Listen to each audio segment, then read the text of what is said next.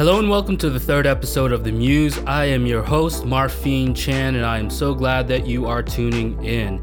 In this week's episode, I'll recap a lecture I attended this past Thursday at the University of Southern Maine by Richard Rothstein, the author of The Color of Law, one of my go to books to learn about how federal, state, and local governments created segregated neighborhoods and enabled private housing discrimination. But first, the Muse.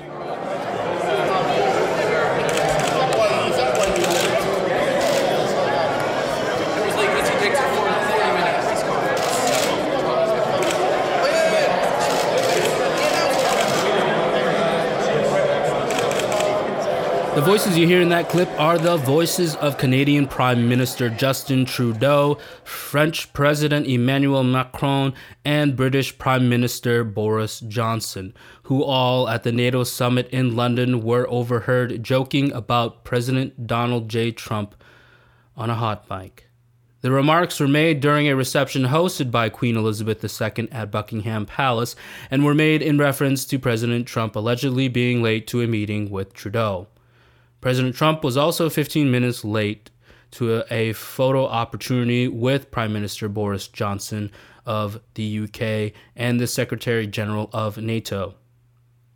The remarks also followed a rocky start to NATO's 70th summit after President Trump criticized French President Emmanuel Macron for telling NATO members that they could no longer rely on the United States to defend and support the military alliance.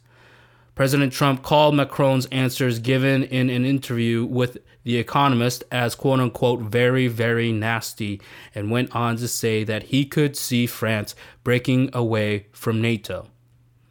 In my view, I honestly believe Macron just proved himself to be a Jedi master in reverse psychology. President Trump has been NATO's chief critic from the start of his campaign in 2016 and the start of his administration, calling it quote unquote obsolete and referring to NATO members as quote unquote delinquent in an apparent jab at member states not contributing more in military spending. But as we see here, Macron calling NATO quote unquote brain dead and saying that member states couldn't rely on the US had triggered President Trump to do exactly what NATO members wanted, albeit in word only. French President Macron does have a point, however. Is the United States a reliable ally in the age of Trump? Especially in light of Trump's demands of a quid pro quo from Ukraine to investigate one of his political rivals in exchange for military aid to the tune of $500 million against Russia. When you add into the mix Trump's retreat from Syria, leaving it wide open for Turkish forces to attack our Kurdish allies and for our military bases to be occupied by Russian forces, no wonder the world is losing trust and faith in the United States. In many ways, the United States under Trump's foreign policy is eating itself alive. In the wake of World War II, throwback, we joined other world leaders and world powers to establish the United Nations and institutions to help safeguard against another world war. And this was done by drawing us closer together through trade and international development and the development of the rule of law. But Trump has attacked the UN Human Rights Council and the International Criminal Court, saying that the US is not beholden to the very institutions we helped set up the best way to explain it is to think of when the older siblings or friends in a group or family who make up rules for a particular game then insist that they themselves aren't beholden to those same rules while everyone else is. That's the best way that I can explain it because uh, I'm sure that we all have had those experiences. Um, but uh, essentially, you know, world leaders know and see President Trump for the fool he is. And there are plenty of videos and stories of world leaders snubbing the president and laughing at him. And so it's time for a, a reality check, America. The president has no clothes. In more local news, on Monday, December 9th, at the Cumberland County Court here in Portland, Maine, Chelsea Cardilli was the first witness to appear in her brother Mark Cardilli Jr.'s trial for the murder of Isaac Muse, her late boyfriend, a Deering High School graduate, and Somalian Muslim. In her testimony, she brought up her brother's racist and xenophobic comments about black people being at fault for being shot by the police and Muslims being terrorists. Mark Cardilli Jr., who was 24 at the time, shot Isaac Muse, age 22, in the back twice last March after he and his father got into a heated argument with Muse at their home in Riverton. The argument was sparked when Cardilli Sr. asked his son to check on Muse at 1 a.m., the time Chelsea's parents agreed to let Muse stay until in their home. Cardilli Jr., who was on leave after spending five years in the Army, told police that he feared that he and his father uh, would be overpowered by Isaac. Cardilli's mom had left the house earlier in the night to call 911. Cardilli's attorneys argue that discrimination wasn't involved, but in my personal opinion, some red flags are raised and confirmed by Chelsea Cardilli's testimony on Monday yesterday. In a 2017 study conducted by the American Psychological Association, for instance, they found that when comparing black and white males who were equal in height and weight, participants consistently judged the black men to be larger, stronger, and more muscular than their white counterparts. This was even more true for men whose facial features appeared more stereotypically black. Numerous other studies have pointed to bias in how people perceive black boys and men. In a 2014 study, for instance, black boys ages 10 and older were seen as less innocent than their white counterparts of the same ages. So, for Cardilli Jr.'s attorneys to assert that there was absolutely no discrimination or bias involved in this case is discredited both by numerous studies and by his sisters. This past Sunday, the Portland Press Herald editorial board wrote a piece titled Our View Lack of Affordable Housing is a Problem Across Maine. In that editorial, they discussed how a lot of the focus on the lack of affordable housing has been trained on population centers like the city of Portland, but that this is a problem that affects other regions in Maine as well. They went on to say that it is not a problem that can be described simply in terms of supply and demand, given that Maine's uh, demographic issues and its population has not seen the kind of growth as compared to the existing supply of housing that Maine has. And while the uh, the press herald leans toward the state being a part of the solution, I personally believe that people really do need to go beyond just the facts and the numbers provided in the survey done uh, by the Maine State Housing Authority, the, the survey that uh, the the editorial board had cited in this case, um, to get to the root of the problem. In my in my personal view, or shall I say, in my view, pun intended, we not only need big structural change, we also need a massive paradigm shift when it comes to how towns, cities, and states engage in planning and the increasingly unrealistic expectations that folks like you and I have in terms of how we live, work, and play. Because we cannot continue to live, work, and play as if it's still the 1950s, which is a very different time period. We are not living in a period where it's post World War II, where there are lots of soldiers returning home um, who can't find housing, um, and and where America was just a very different had a very different landscape back then. And so, but uh, uh before I go into that, and before I, I tie that into uh, my recap of the Richard Rothstein Color of Law lecture. Uh, let's first take a break so that uh, you can give your ears a rest.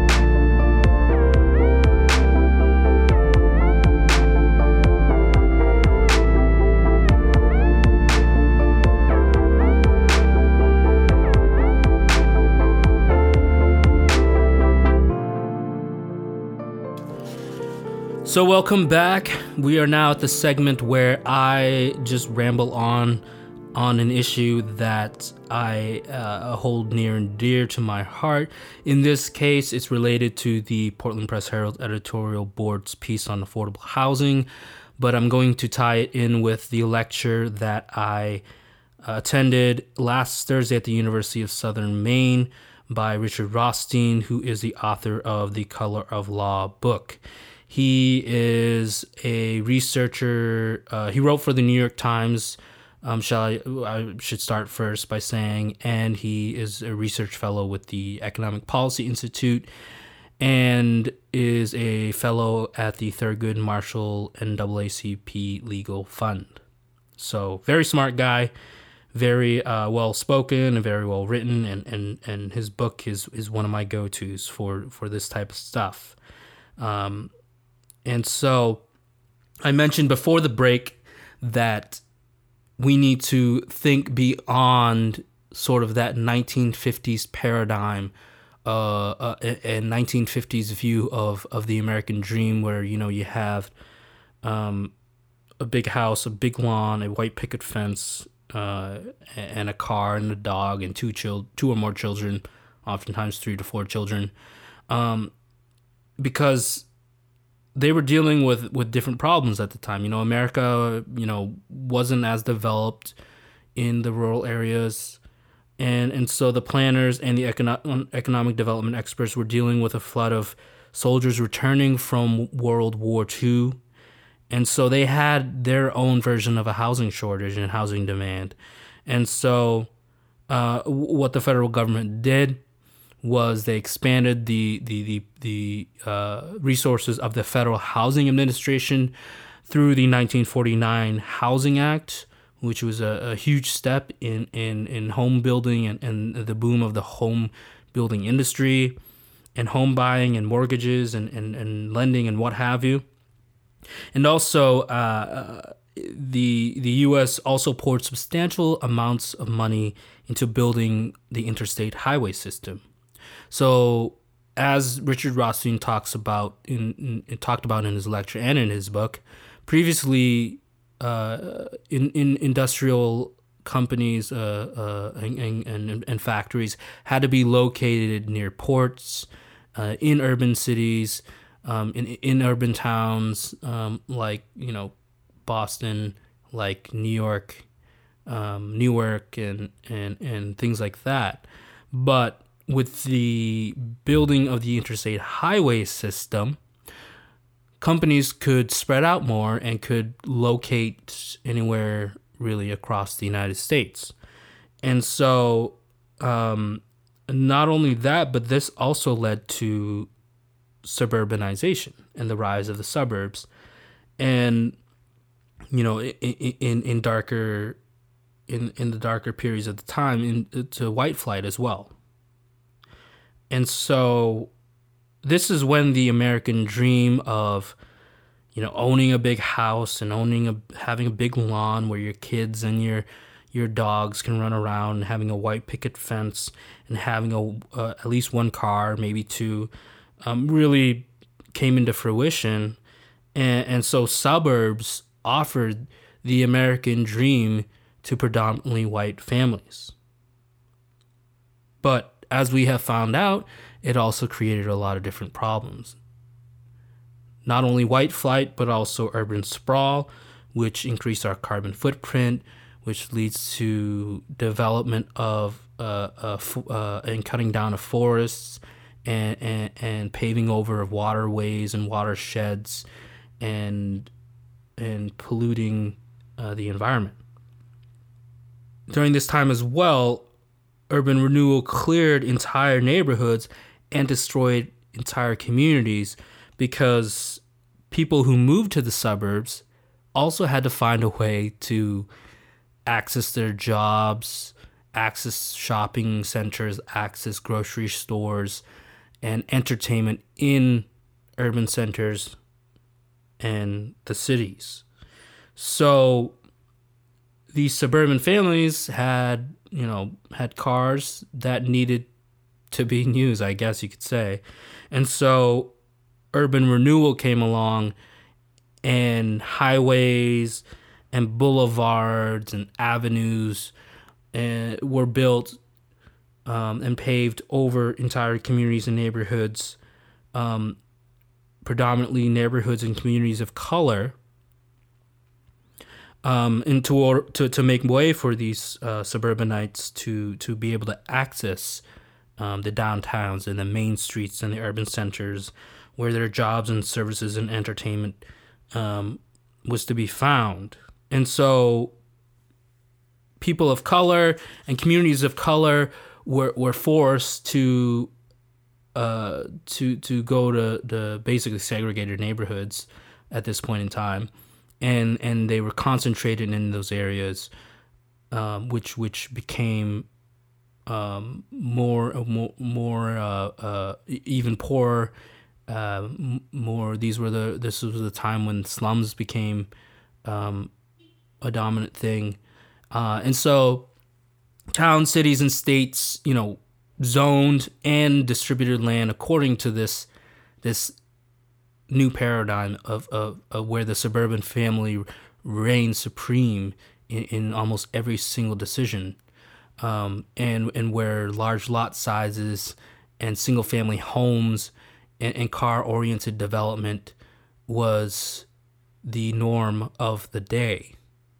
Uh, and so during this time in the 1950s, 60s, 70s, of course, you have the baby boomers that were coming along. Um, you also had the Cold War that was was coming on uh, the Reagan Revolution and, and how that affected politics to this very day, and, and how we view economics and how we view work, and how we view family. Uh, but then as we enter the 2000s, obviously we have the recessions of the early 2000s, and before that, the dot com bubble. Um, we have 9 11, and of course, the big 2008 housing crisis. These were. Uh, major events that reshaped our politics and and and I, I would say shook the American dream to its very core. Uh, terrorism, the growing pains of globalization, endless wars, climate change, and economic uncertainty and inequality all fueled a new economic reality that has a profound effect on every aspect of American life. Demographically, in terms of declining birth rates, you know, who wants to have a baby uh, when when when they they're barely making um, anything to cover expenses with two two jobs, two people working two jobs each. Uh, who wants to buy a house when they can barely afford to pay rent? Who wants to buy a car, a new car, or a new house when when you know the their their two jobs are barely paying their student loan bills and debt.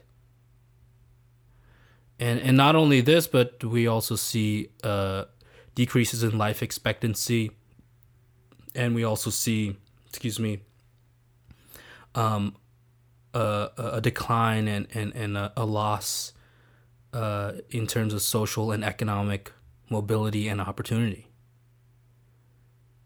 These new realities, you know, this new economic reality, sorry, I should say socioeconomic reality, you know, demands that we learn to live within our, our, our means. Not in the conservative sense, but it really changes how we view um, how we live, work, and play in terms of sustainability, in terms of being more conscious of our carbon footprint, and in terms of restructuring and, and, and reorganizing um, society and, and the economy um, to reflect a country that is also growing beyond its adolescence and youth.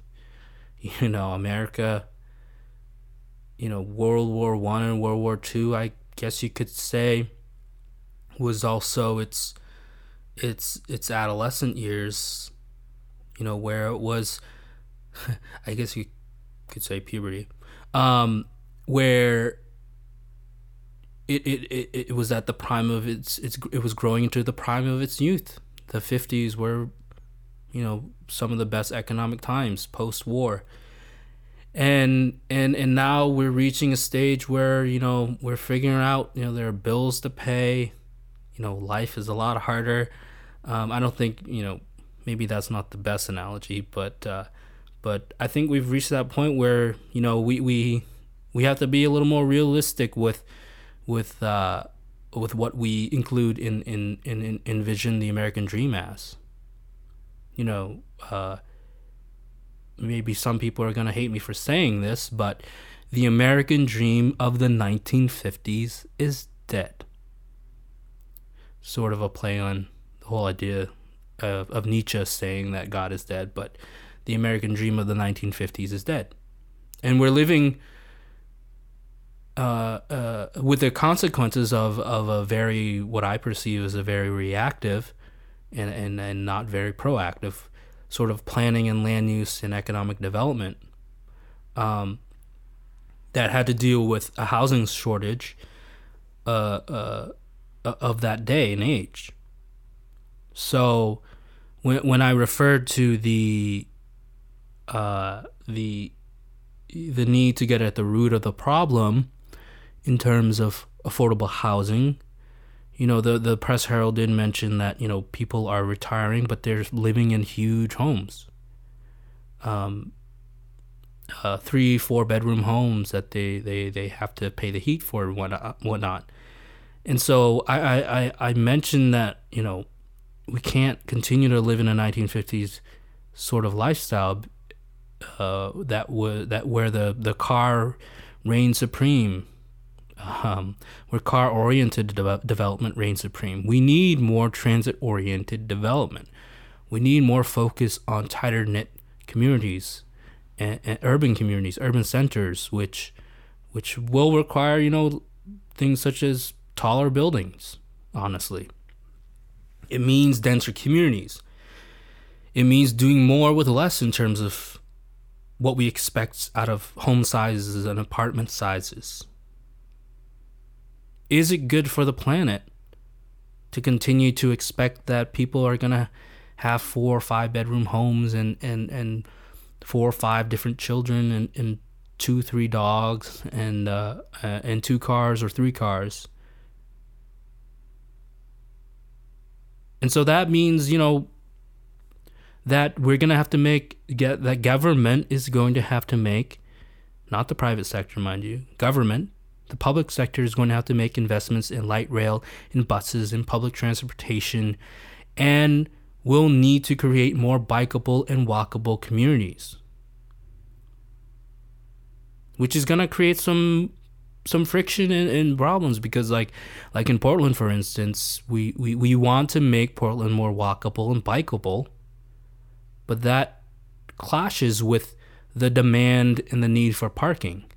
I, for one, even though I, lo- I, I believe that we need to make it more walkable and bikeable and more sustainable, you know, I'm the first one to tweet out if I'm if I'm having trouble finding parking in downtown Portland.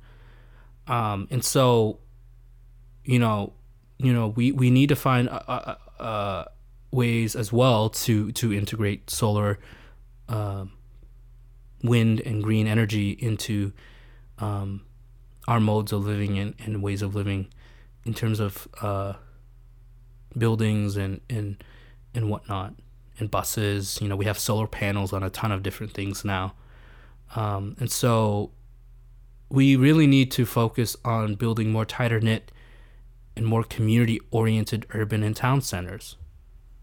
You know, a lot of uh, uh, of suburban and rural life is also built around the idea of privacy you know, where that conservative idea of the father being the, the king of his own castle, being the the the the uh, the one who made all the decisions, the breadwinner.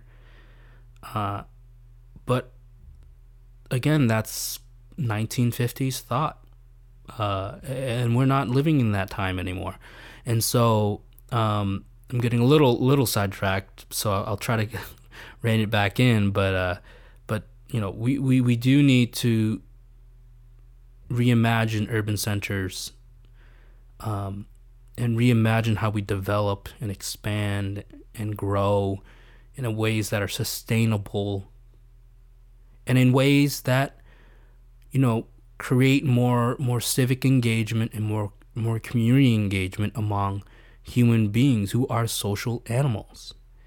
You know, privacy does matter in terms of data and and, and life and and reproductive rights and, and all those th- different things, but we also have to think about how you know we as social beings are meant to interact and engage with each other. And privacy should be envisioned as, as enabling that and, and empowering that.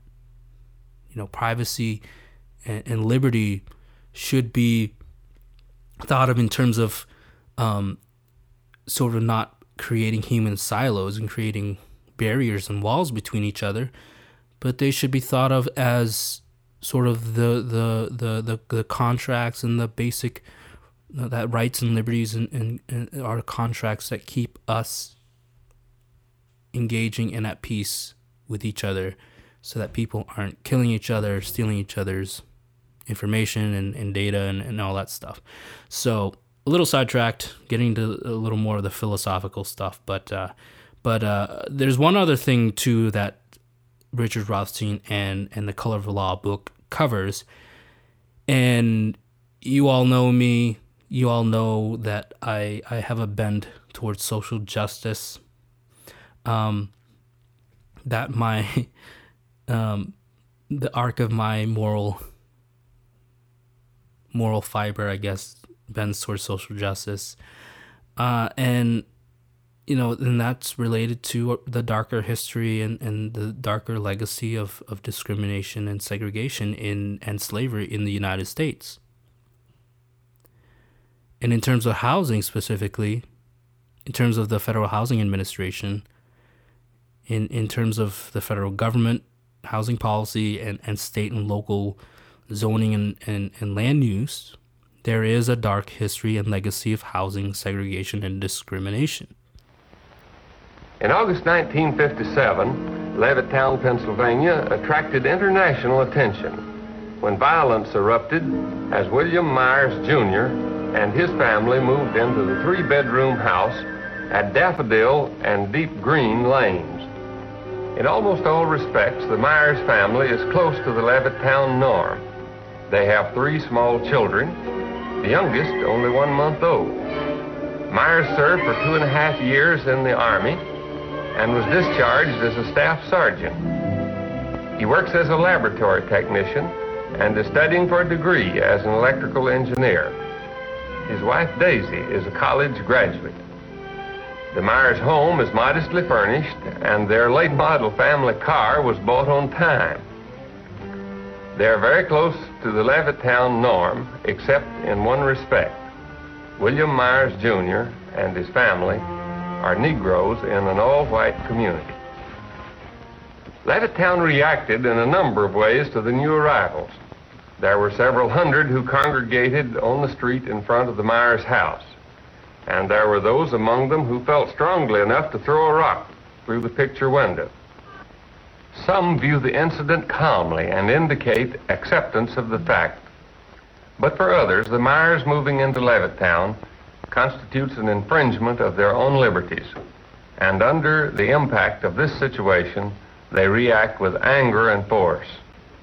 What they say reveals their deepest fears and frustrations. Why did you select Levittown to live? We were looking for a place to buy a home. We looked at Levittown, and we liked the homes here. We liked the advantages that Levittown seemed to offer in uh, comparison to other cities.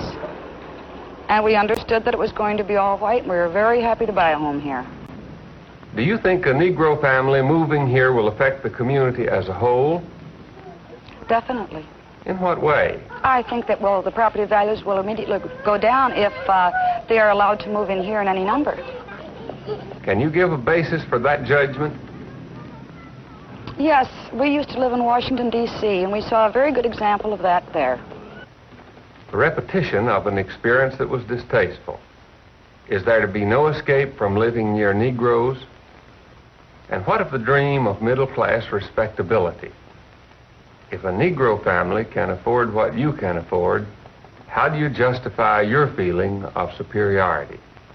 The illogic of one's own position becomes apparent, and in self justification, the old tribal myths are invoked. What other objections, aside from the effect on property values, do you have against the Myers? The whole thing centers around the word integration. Well, as Mr. Myers said, because his home has been anything but peaceful since he moved in. He's got three children.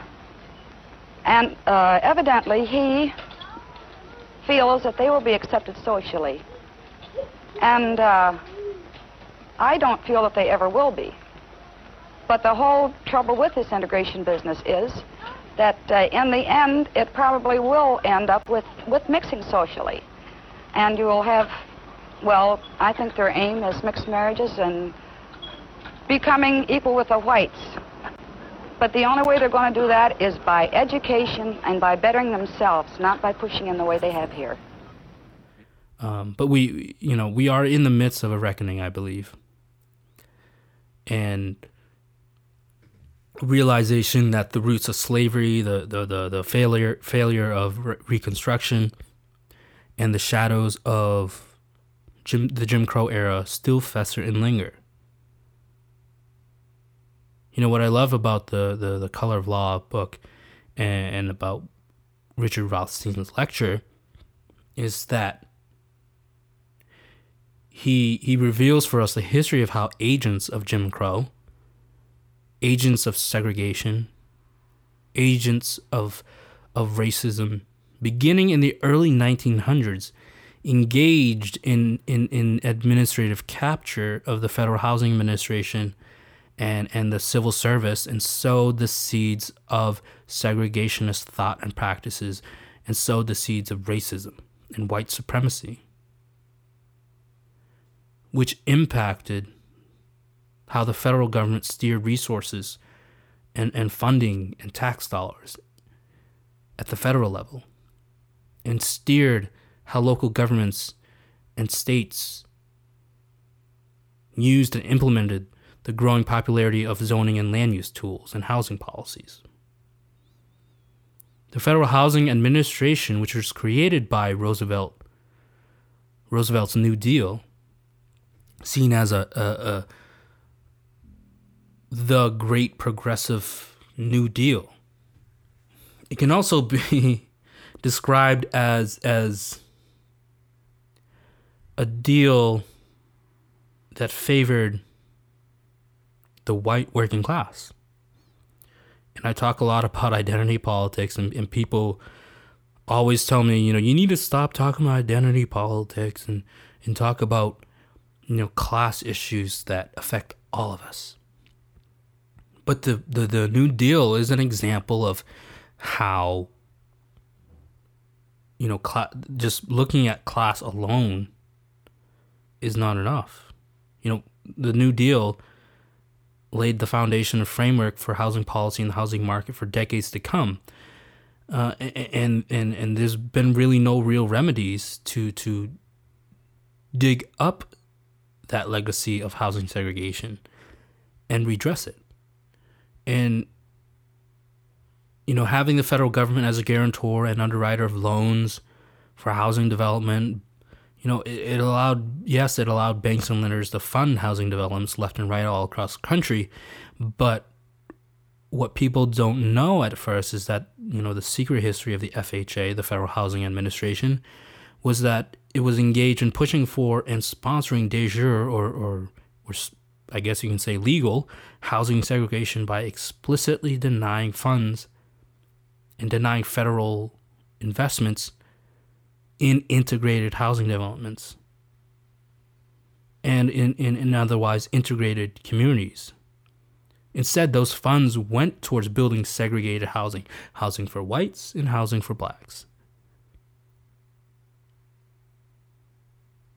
In addition, I th- uh, you know, mortgages and, and homes backed by the FHA were required to include restrictive covenants that prohibited homes that were built for whites from being sold to black homebuyers. So, the suburbanization of America disproportionately advantaged white Americans, while also giving white families one of the best tools for building and growing wealth a home. Home equity is by far one of the most effective and widely used means of building wealth. White homeowners then we're more likely to be able to send their kids to college, We're more likely to be able to provide their, their adult children with down payment assistance, you know, with home equity loans or, or, or what what have you. And they were able to, you know, have and provide their children with a safety net to fall on if things didn't turn right out outright after college or in college or um, in the job market. And so segregated segregation, sorry, uh, forced black families into communities and neighborhoods that were starved of federal funds and investments like FHA loans and education funding that were made amply available to white families in white suburbs who also, by the way, had lower property taxes. And so, even middle class black families were, were forced into poorer, lower opportunity communities. And you had the rise of slums and ghettos, areas where, where, where black people were forced to concentrate, areas that, as we've come to find out, were over policed and, and, and areas where um, that gave rise to, to, to disproportionate incarceration of black and brown people. And to make matters worse, urban renewal had governments and local, localities uh, uh, designate designated these low income communities as ghettos and slums and blight, which allowed them to bulldoze and pave their way through these neighborhoods in order to, like I said earlier, to build highways and boulevards and avenues and centers and parks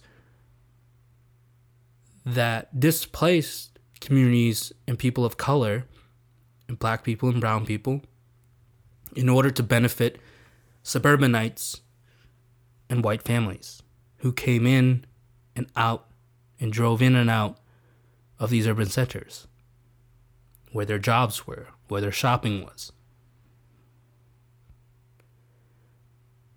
And on top of that, industrial buildings and factories, which created a lot of air and sound pollution, were also disproportionately located in and around communities of color where black and brown people were concentrated, leading to lower life expectancy, higher rates of asthma and respiratory problems, and lower quality of life, which profoundly affects the health and outcomes of kids of color in schools and in the streets. Suburbanization and white flight go hand in hand. You know, especially as towns, counties, and states began to locate and build new schools far from communities of color, forcing white families to move farther away and, and, and again, white families had at their disposal rural development grants and programs like FHA home loans to help make this transition to suburban neighborhoods. So they can send their kids to suburban schools that, by the way, happen to be mostly pretty much all white. So by the time Brown v. Board of Education came, by the time the civil rights movement came, by the time the 1968 Fair Housing Act came along, you know, segregated housing and segregated schools already had already done the damage and left scars on the American psyche. Efforts to integrate schools were met with white riots. Efforts to integrate communities were, were, were met with the same kind of riots. And both private and public entities and actors steered black families away from white communities and white families and steered white families away from black communities.